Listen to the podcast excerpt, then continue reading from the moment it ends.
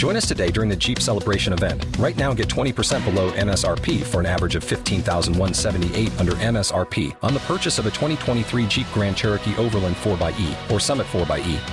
Not compatible with lease offers or with any other consumer incentive offers. 15,178 average based on 20% below average MSRP from all 2023 Grand Cherokee Overland 4xE and Summit 4xE models in dealer stock. Residency restrictions apply. Take retail delivery from dealer stock by 4 1. Jeep is a registered trademark.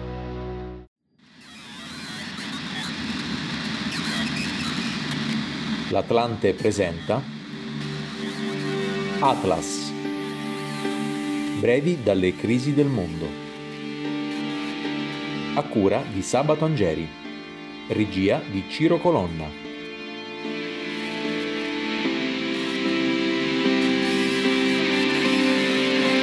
Sono Sabato Angeri e questo è Atlas, brevi dalle crisi del mondo. In questo momento mi trovo a Kiev dove sono arrivato ieri sera dal Donbass. La città stamattina dalle prime luci dell'alba si presentava come in forte stato di agitazione eh, in diverse aree del centro, soprattutto intorno a Piazza Maidan e nelle zone limitrofe. Eh, erano state poste delle, delle transenne, c'era un numero di militari e di poliziotti molto alto a sorvegliare alcuni incroci e eh, nella zona mh,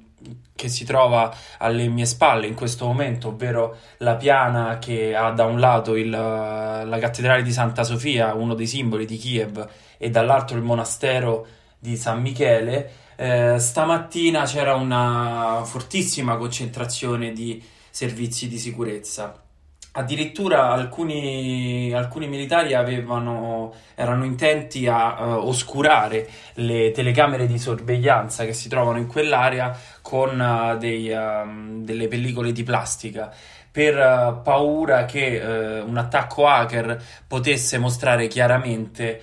cosa sarebbe avvenuto in quell'area. E cosa è avvenuto? Ehm, che il presidente americano Joe Biden, ufficialmente in visita in Polonia, ha invece ehm, passato il confine ed è arrivato qui a Kiev. Eh, non posso dire tra la sorpresa generale perché in realtà eh, qui nella capitale fin da ieri sera si vociferava che le ingenti misure di sicurezza che erano state prese avevano come scopo quello di um, proteggere una visita ufficiale di altissimo livello. Sappiamo anche che la premier italiana Giorgia Meloni arriverà probabilmente stasera in Ucraina e domani eh, ci sarà la conferenza stampa che terrà qui insieme al presidente Zelensky alla quale parteciperò e che seguirò per Atlas e la visita di Biden però è stata caratterizzata da una forte eh, valenza simbolica eh, e pratica. Quella simbolica è senz'altro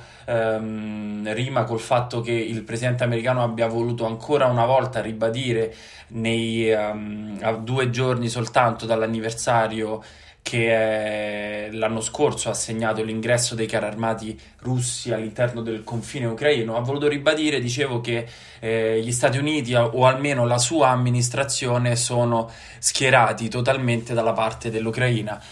Ciò avviene in un momento in cui eh, sul fronte est, come abbiamo raccontato la scorsa settimana, la situazione per le, fru- le truppe ucraine non è eh, ottimale, anche se eh, non ci sono stati significativi cambiamenti ovvero significative avanzate russe per ora, eh, gli ucraini tengono eh, il, i fronti che sono aperti soprattutto nell'area di Bakhmut e Biden in questo momento eh, ha annunciato un nuovo pacchetto di armi. Non si è parlato di jet, non si è parlato di armi a lungo raggio, ovviamente era una visita che aveva un'altra funzione, che era quella di eh, ricordare soprattutto a Vladimir Putin e a chi eh, nelle scorse settimane ha iniziato a parlare di stanchezza dell'Occidente, logoramento dell'unità eh, dei paesi NATO e europei sul supporto all'Ucraina, Biden ha voluto dire no, eh, ci siamo, siamo compatti, siamo uniti al fianco dell'Ucraina. Tutto ciò eh, assume un valore ancora maggiore se si pensa che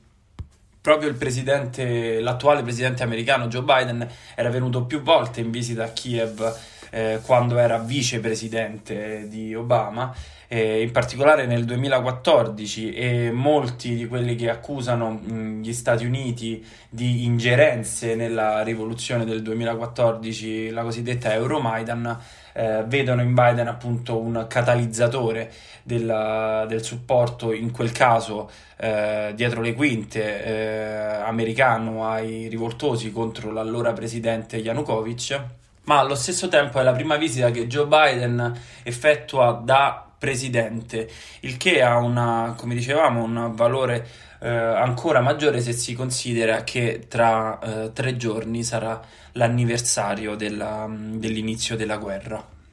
Dopo la conferenza di Monaco, dove si è parlato essenzialmente di armi, di forniture all'Ucraina e nella quale molti presidenti hanno evocato la necessità di fornire a Kiev ciò che essa chiede, ovvero jet e armi a lungo raggio, la visita di Biden e domani la conferenza stampa della Presidente del Consiglio italiano Giorgia Meloni danno un segnale eh, ancora più forte eh, del fatto che questa guerra per il momento non si risolverà eh, sul piano diplomatico, in quanto eh, la parola d'ordine dell'Occidente al momento almeno sembra essere soltanto sostegno militare all'Ucraina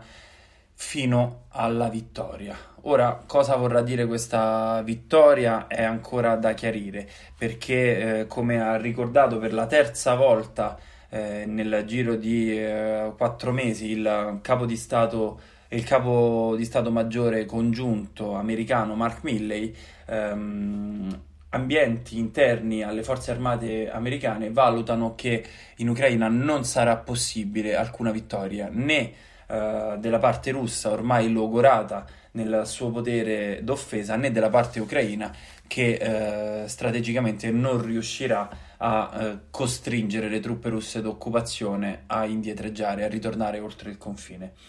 Per questo però la, le sorti di Bakhmut e del Donbass in generale saranno importanti anche per capire nei prossimi mesi come si evolverà il conflitto e eh, queste visite diplomatiche rientrano nello stesso alveo, ovvero eh, ribadire ancora una volta con forza, soprattutto all'amministrazione eh, del Cremlino, che l'Occidente c'è e in questo senso è compatto.